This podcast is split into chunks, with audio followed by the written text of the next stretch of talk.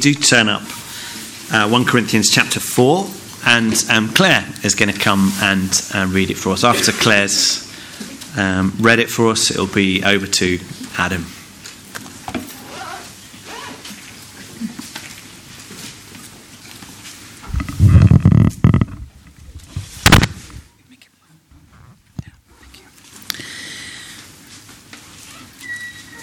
So 1 Corinthians chapter 4, starting at verse 18.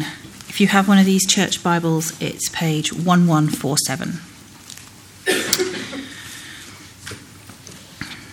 Some of you have become arrogant, as if I were not coming to you. But I will come to you very soon, if the Lord is willing, and then I will find out not only how these arrogant people are talking, but what power they have. For the kingdom of God is not a matter of talk but of power. What do you prefer? Shall I come to you with a rod of discipline, or shall I come in love and with a gentle spirit? It is actually reported that there is sexual immorality among you, and of a kind that even pagans do not tolerate. A man is sleeping with his father's wife, and you are proud. Shouldn't you rather have gone into mourning and have put out of your fellowship the man who has been doing this? For my part, even though I am not physically present, I am with you in spirit. As one who is present with you in this way, I have already passed judgment in the name of our Lord Jesus on the one who has been doing this. So when you are assembled, and I am with you in spirit, and the power of our Lord Jesus is present, hand this man over to Satan for the destruction of the flesh, so that his spirit may be saved on the day of the Lord. Your boasting is not good. Don't you know that a little yeast leavens the whole batch of dough? Get rid of the old yeast, so that you may be a new unleavened batch, as you really are. For Christ, our Passover lamb, has been sacrificed. Therefore, let us keep the festival, not with the old bread leavened with malice and wickedness, but with the unleavened bread of sincerity and truth. I wrote to you in my letter not to associate with sexually immoral people not at all meaning the people of this world who are immoral, or the greedy and swindlers, or idolaters. In that case, you would have to leave this world. But now I am writing to you that you must not associate with anyone who claims to be a brother or sister, but is sexually immoral, or greedy, an idolater, or slanderer, a drunkard, or swindler. Do not even eat with such people. What business is it of mine to judge those outside the church? Are you not to judge those inside? God will judge those outside. Expel the wicked person from among you.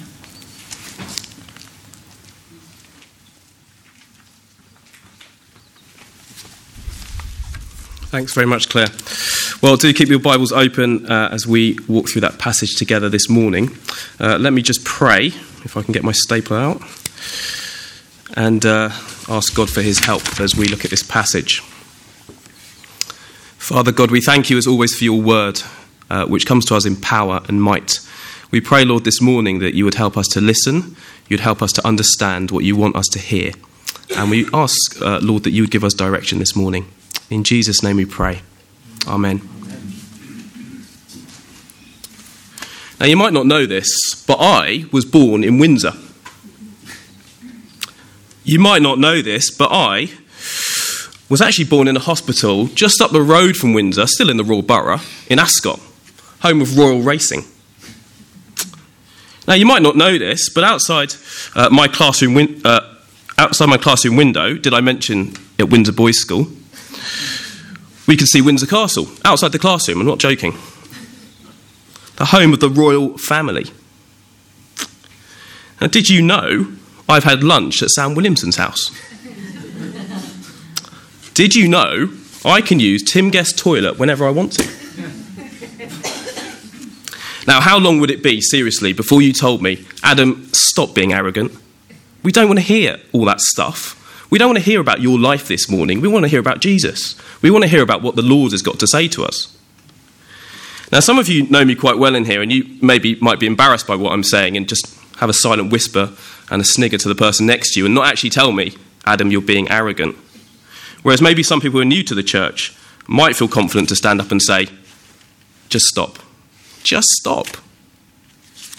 Well, it's interesting, isn't it? This morning, as we look at our sermon series in 1 Corinthians, we're looking at the end of chapter 4 and going into chapter 5. And at the end of 4, Paul is saying to these Corinthians, You are being arrogant. I've heard you're being arrogant, you're being boastful.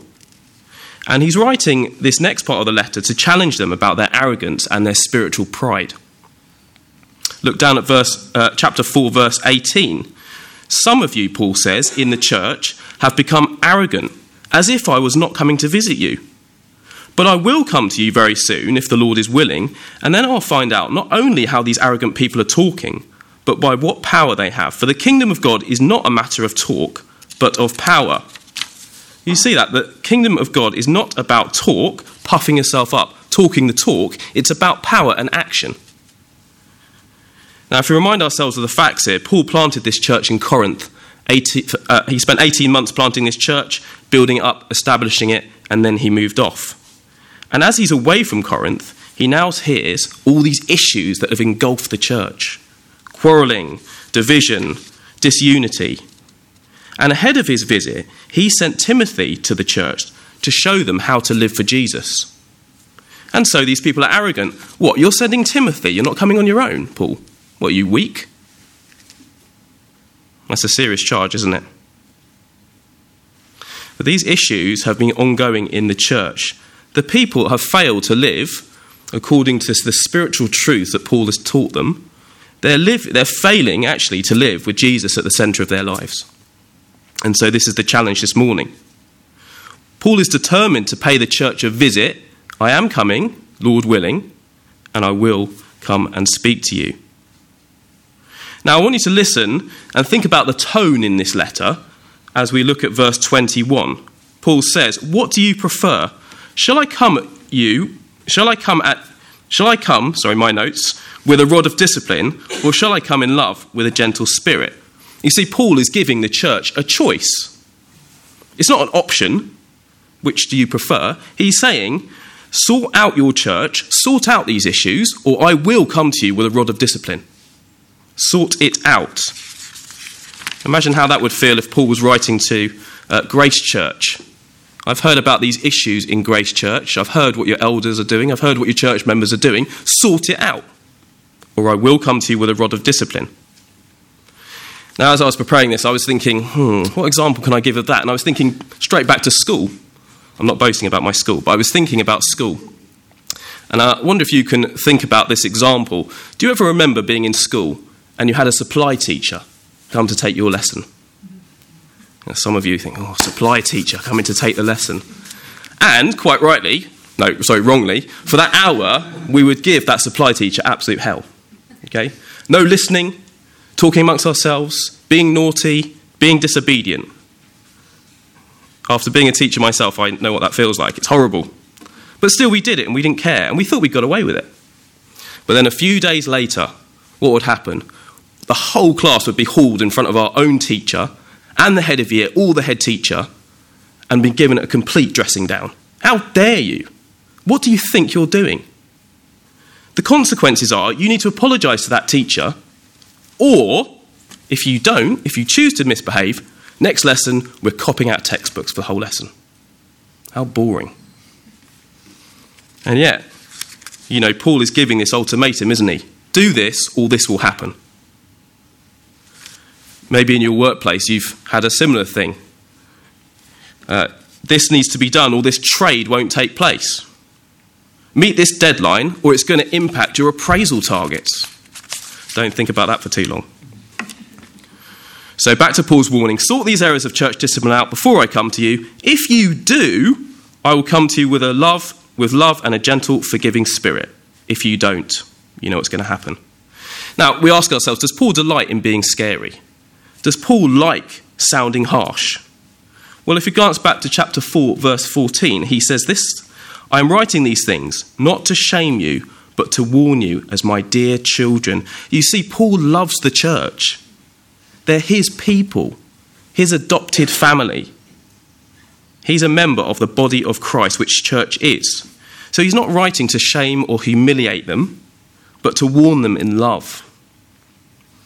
The consequences, Jesus says, of continued disobedience are eternally significant. This is not just a telling off with the head teacher, this is eternal. So Paul is acting like a loving father, teaching his children right and wrong. If you're a, parent here this morning, you'll know uh, how important it is to teach your children right from wrong. And if you're a child here, you're probably thinking to yourself, yeah, I don't like being told what to do by my parents. But actually, we need to trust our parents because they ultimately know what's good for us if they're following the Lord. So Paul knows he's got this responsibility to the church to warn them, to build them up in love. And last week, Sam explained to us what the uh, responsibilities were of a Christian leader teaching what the Bible says clearly, walking us through the text, encouraging and building up the church in love, whilst warning of danger.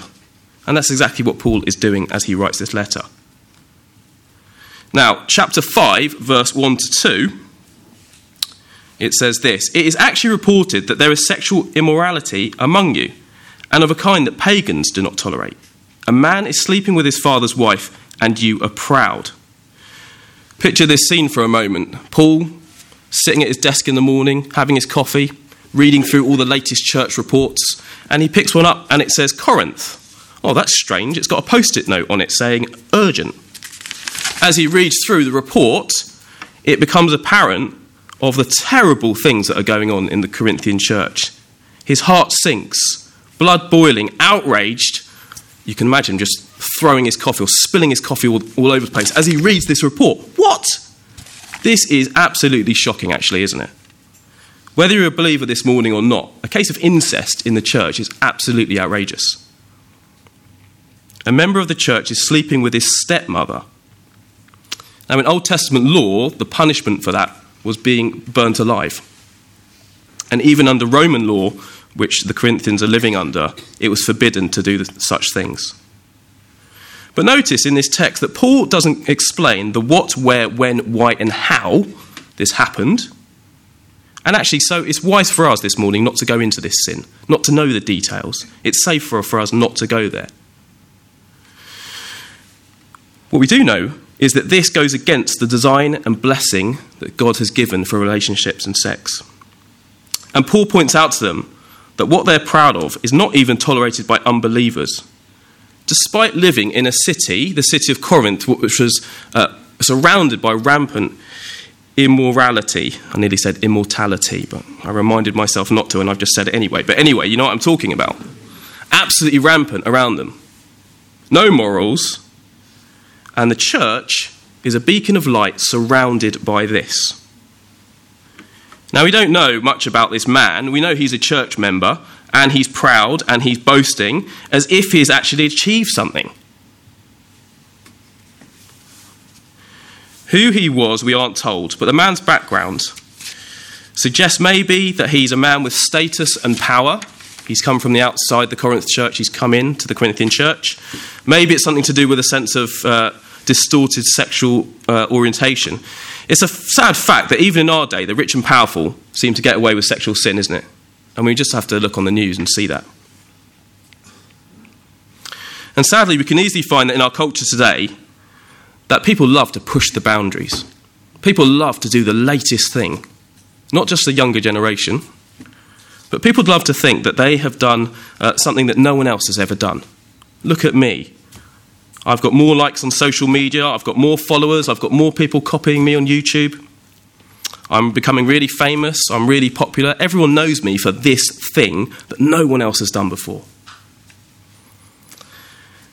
I mean, even us, we can become arrogant thinking that we know better than our parents and our grandparents before us. I know I definitely can be accused of that. And sadly, as Christians, we're not always immune to these temptations of doing the latest things. But we need to be on our guard, don't we? God actually puts boundaries around us, tells us what is good in life and what's not good.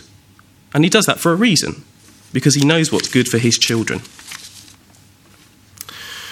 Now, as I said before, uh, the church is a beacon of light in the city of Corinth, surrounded by um, corruption. Knowledge, wisdom, sex, pleasure, and power were the status symbols of the day. Everyone wanted those qualities. But the danger is that this sin of this one man that's creeped inside the church could cause others to follow his example, couldn't it? And what does Paul say? Paul says, absolutely not. This church is not going to slip into worldly behaviour. This sin is not going to go unchallenged. And so now Paul goes into detail about what should happen to the man caught in this trap of unrepentant sin. Look at the language he uses in chapter 5. Firstly, in the second half of verse 2, Paul says the church should be in mourning and put out the guilty man. Then, verse 5, hand this man over to Satan for the destruction of the flesh. Then, verse 9 and 11, do not associate with anyone who is sexually immoral. Verse 13, expel the wicked person. Paul is adamant the whole church should be in a state of mourning. And mourning is a really strong word. And I know this morning that some of our brothers and sisters in this church are in mourning at the moment, and we're praying for you. But this feeling, as Paul is using this word, is sad and it's intensely painful. So he's deliberately using this serious word to convey the depth to which the church has uh, sunk and should now act. Instead of boasting, this church should be uh, bowing their heads in sorrow and regret. Paul wants everyone in the church to be clear boasting about this or any other sin is absolutely forbidden for Christians. Now, you might be thinking, well, that's a bit harsh, isn't it? Well, it's obvious. The reason is it goes against every reason for the church's existence. What is the church? I mean, that's a good question, isn't it? I wonder if I handed out a piece of paper now and said in uh, 25 words, could you write down what the church is?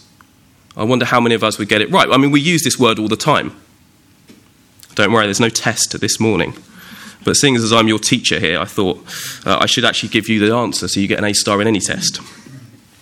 Grace Church is a gathering of those who believe in Jesus Christ as their Lord and Saviour, who are committed to meeting up regularly for worship, serving, teaching, fellowship, and prayer, and who help make disciples of all people. It's a, it's a place that should be safe, a place that's full of love, a place that's full of res- restoration. The church, described in the Bible, is the body of Christ. Christ is the head of the body, and we are the parts of the body, helping to function and make it work.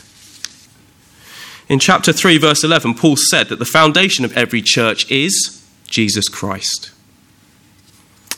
And in Colossians chapter 1, verses 13 to 14, Paul writes these words For he, that is God, rescued us from the domain of darkness and transferred us to the kingdom of his beloved Son, in whom we have redemption, the forgiveness of sins. So you see that God has rescued us, all of us in this room, if you call yourself a Christian, from the dominion of darkness and brought us into light, transferred us from the darkness into the kingdom of his Son. So think about the Corinth church as I say that. These people in Corinth have been removed from the darkness and transferred into the kingdom of Jesus. We are now in the kingdom of God. And that means we can rejoice because we have a new life in Jesus. We have absolute freedom.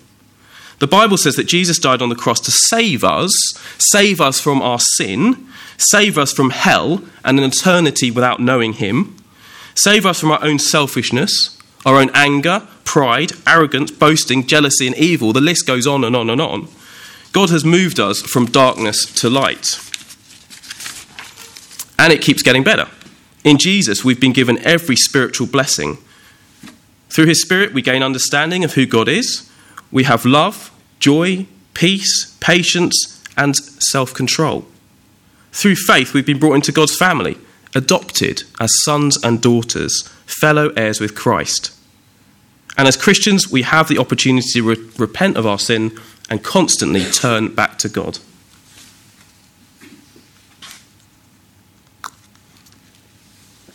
So, if we understand what the church is and its importance as God's kingdom on earth, we can understand the seriousness of this man and this church boasting in unrepentant sin.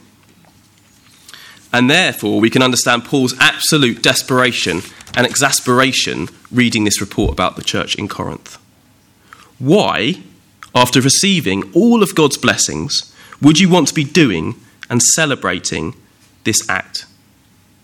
Why would the church be proud?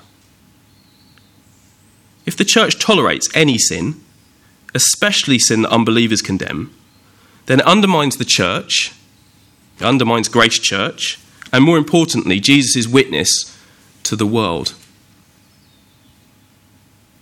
The church should be bringing glory and honour to God and winning respect from society around us, the community around us.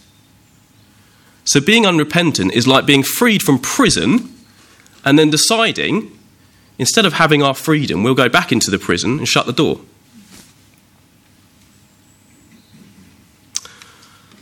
Chapter 5, verse 5, Paul says the unrepentant man is to be removed and handed over to Satan for the destruction of his flesh, so his soul may be saved. Now, again, that's quite strong words there, and we think, what does Paul mean by that? Should this man be executed? Should he be taken outside the church and burned with fire, as the Old Testament says? Well, no. Paul is saying that the man should be removed from the church community and put back into the world, back into the society of Corinth where Satan reigns. Satan reigns over darkness. Paul's judgment is clear, and he speaks with the power of the Lord Jesus when he says, The man is not acting as a Christian should. He's unrepentant of his sin. I want to emphasize that. He's unrepentant of his sin. It's not saying he's a sinful man, get rid of him, because none of us would be in church then. He's saying this man is unrepentant of his sin. Paul's not saying, take this man out and burn him. He's not saying take him out and put him in prison. He's saying, and he knows, that by removing him from the whole church community, he may have a chance to come to his senses. He may have a chance to repent and be restored back to God.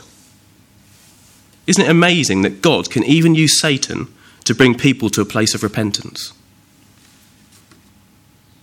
Now, back in the Old Testament, the beginning of their journey to freedom, God gave the nation of Israel, his chosen people, a special meal to teach them that they were to be distinct from those around them. They weren't like to be like the rest of the world, they were to be holy and saved for God. Uh, they were to be God's holy people.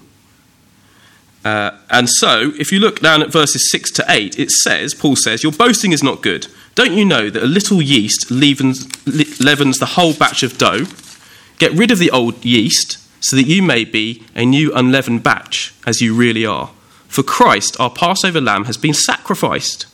Therefore, let us keep the festival, not with the old bread leavened with malice and wickedness, but with the unleavened bread of sincerity and truth. Now, you may not be familiar with the Passover festival or the bread that Paul is talking about, but I want you to think about these examples this morning. The church is called to be holy and pure, set apart from the world around us. Now you can imagine, oh, my glass of water there. Imagine the water is pure. I don't know if it is, but imagine it is, and it represents the church. If I took some red dye, you know, I prepared earlier, no, I didn't. But if I took some red dye and dropped it in the glass, what would happen to the water? Well, very quickly, that dye would spread through the whole of the water, and I wouldn't be able to remove it. There might be some scientists who know how to do that, but I don't. So it would spread and it would infect the whole of the water within seconds.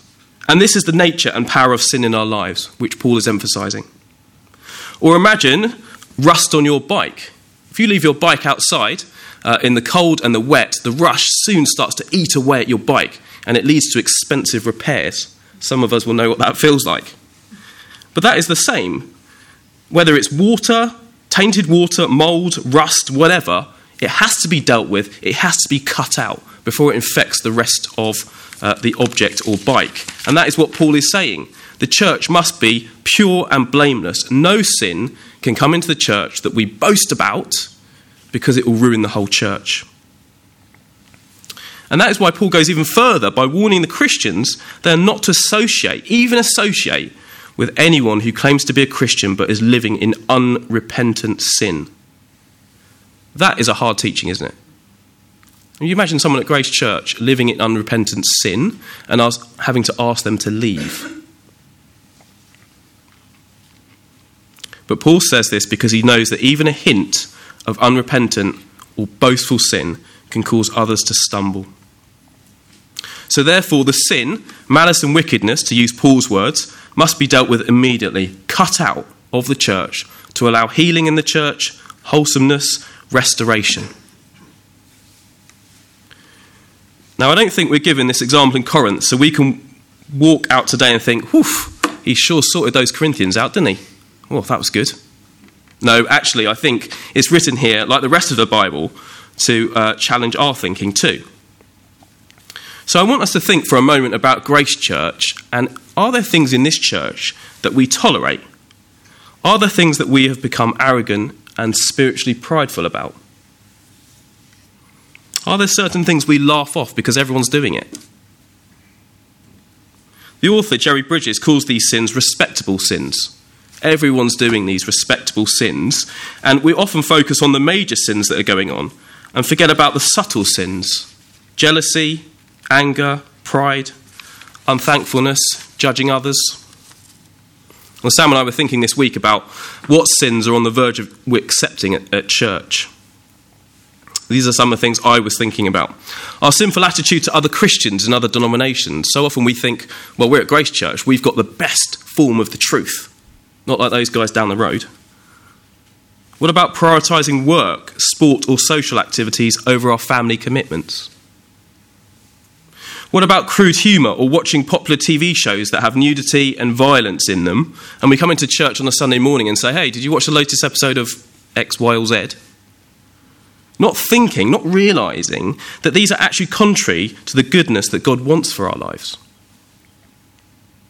What about thinking we're better than other people, especially as uneducated people down in Sutton? We're so much better than that. Laughing in the comments. Sam, are you laughing? As a church, we're called to be godly, not worldly, and we're also not to judge those outside the church. Christians all over the world are united under Jesus. We can often fall into prideful sin in this area, can't we? If we look at non Christians, our friends, our family, colleagues, and neighbours, we can so easily feel better about ourselves by saying, Look at them. They're not being godly, are they? The way they speak, that's not holy. Well, the thing is, Paul addresses that in this passage, doesn't he? Uh, if you look at the bottom, verses 9 onwards, I wrote to you in my letter not to associate with sexually immoral people, not at all meaning the people of this world who are immoral or the greedy and swindlers or idolaters. In that case, you'd have to leave the world. Um, if you go to 12, what business is it of mine to judge those outside the church? What business is it of us as Christians to judge those outside the church? Well, they don't know Jesus, they don't know what sin is. So, how can we hold them to account against the holiness that we are trying to live with in Jesus? We can't. So, Paul says, those people outside the church, God will judge. Leave it to God. We're not God. But we are called to judge others in our church if they are unrepentant in their sin.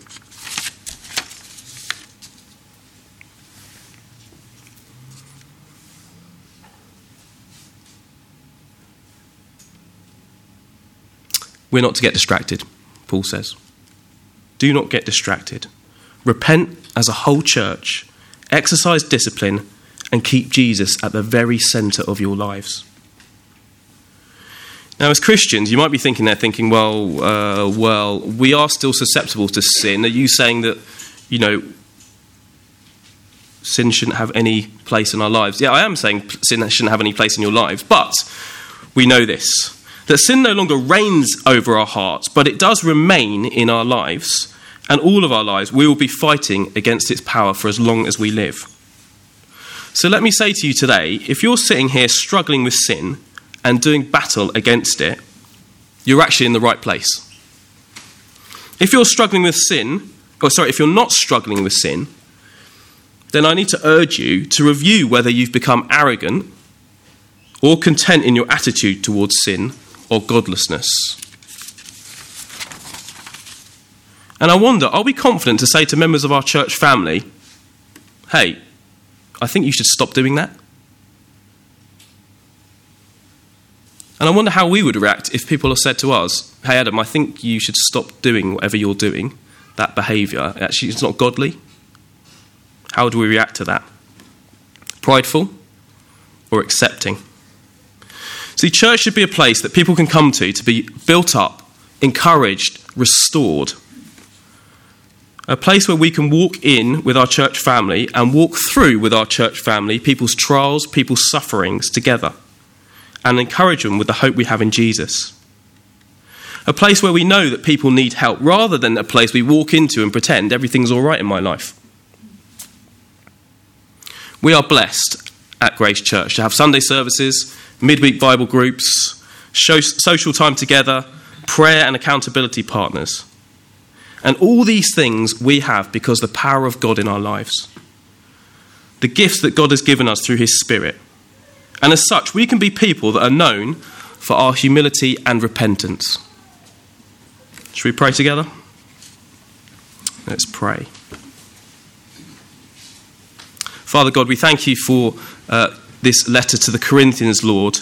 We thank you for teaching us uh, through the Apostle Paul uh, what should and shouldn't be done in regard to unrepentant sin. We pray, Lord, that as a church you would help us to be bold, to be confident, to approach people in love, uh, to help them in their sin.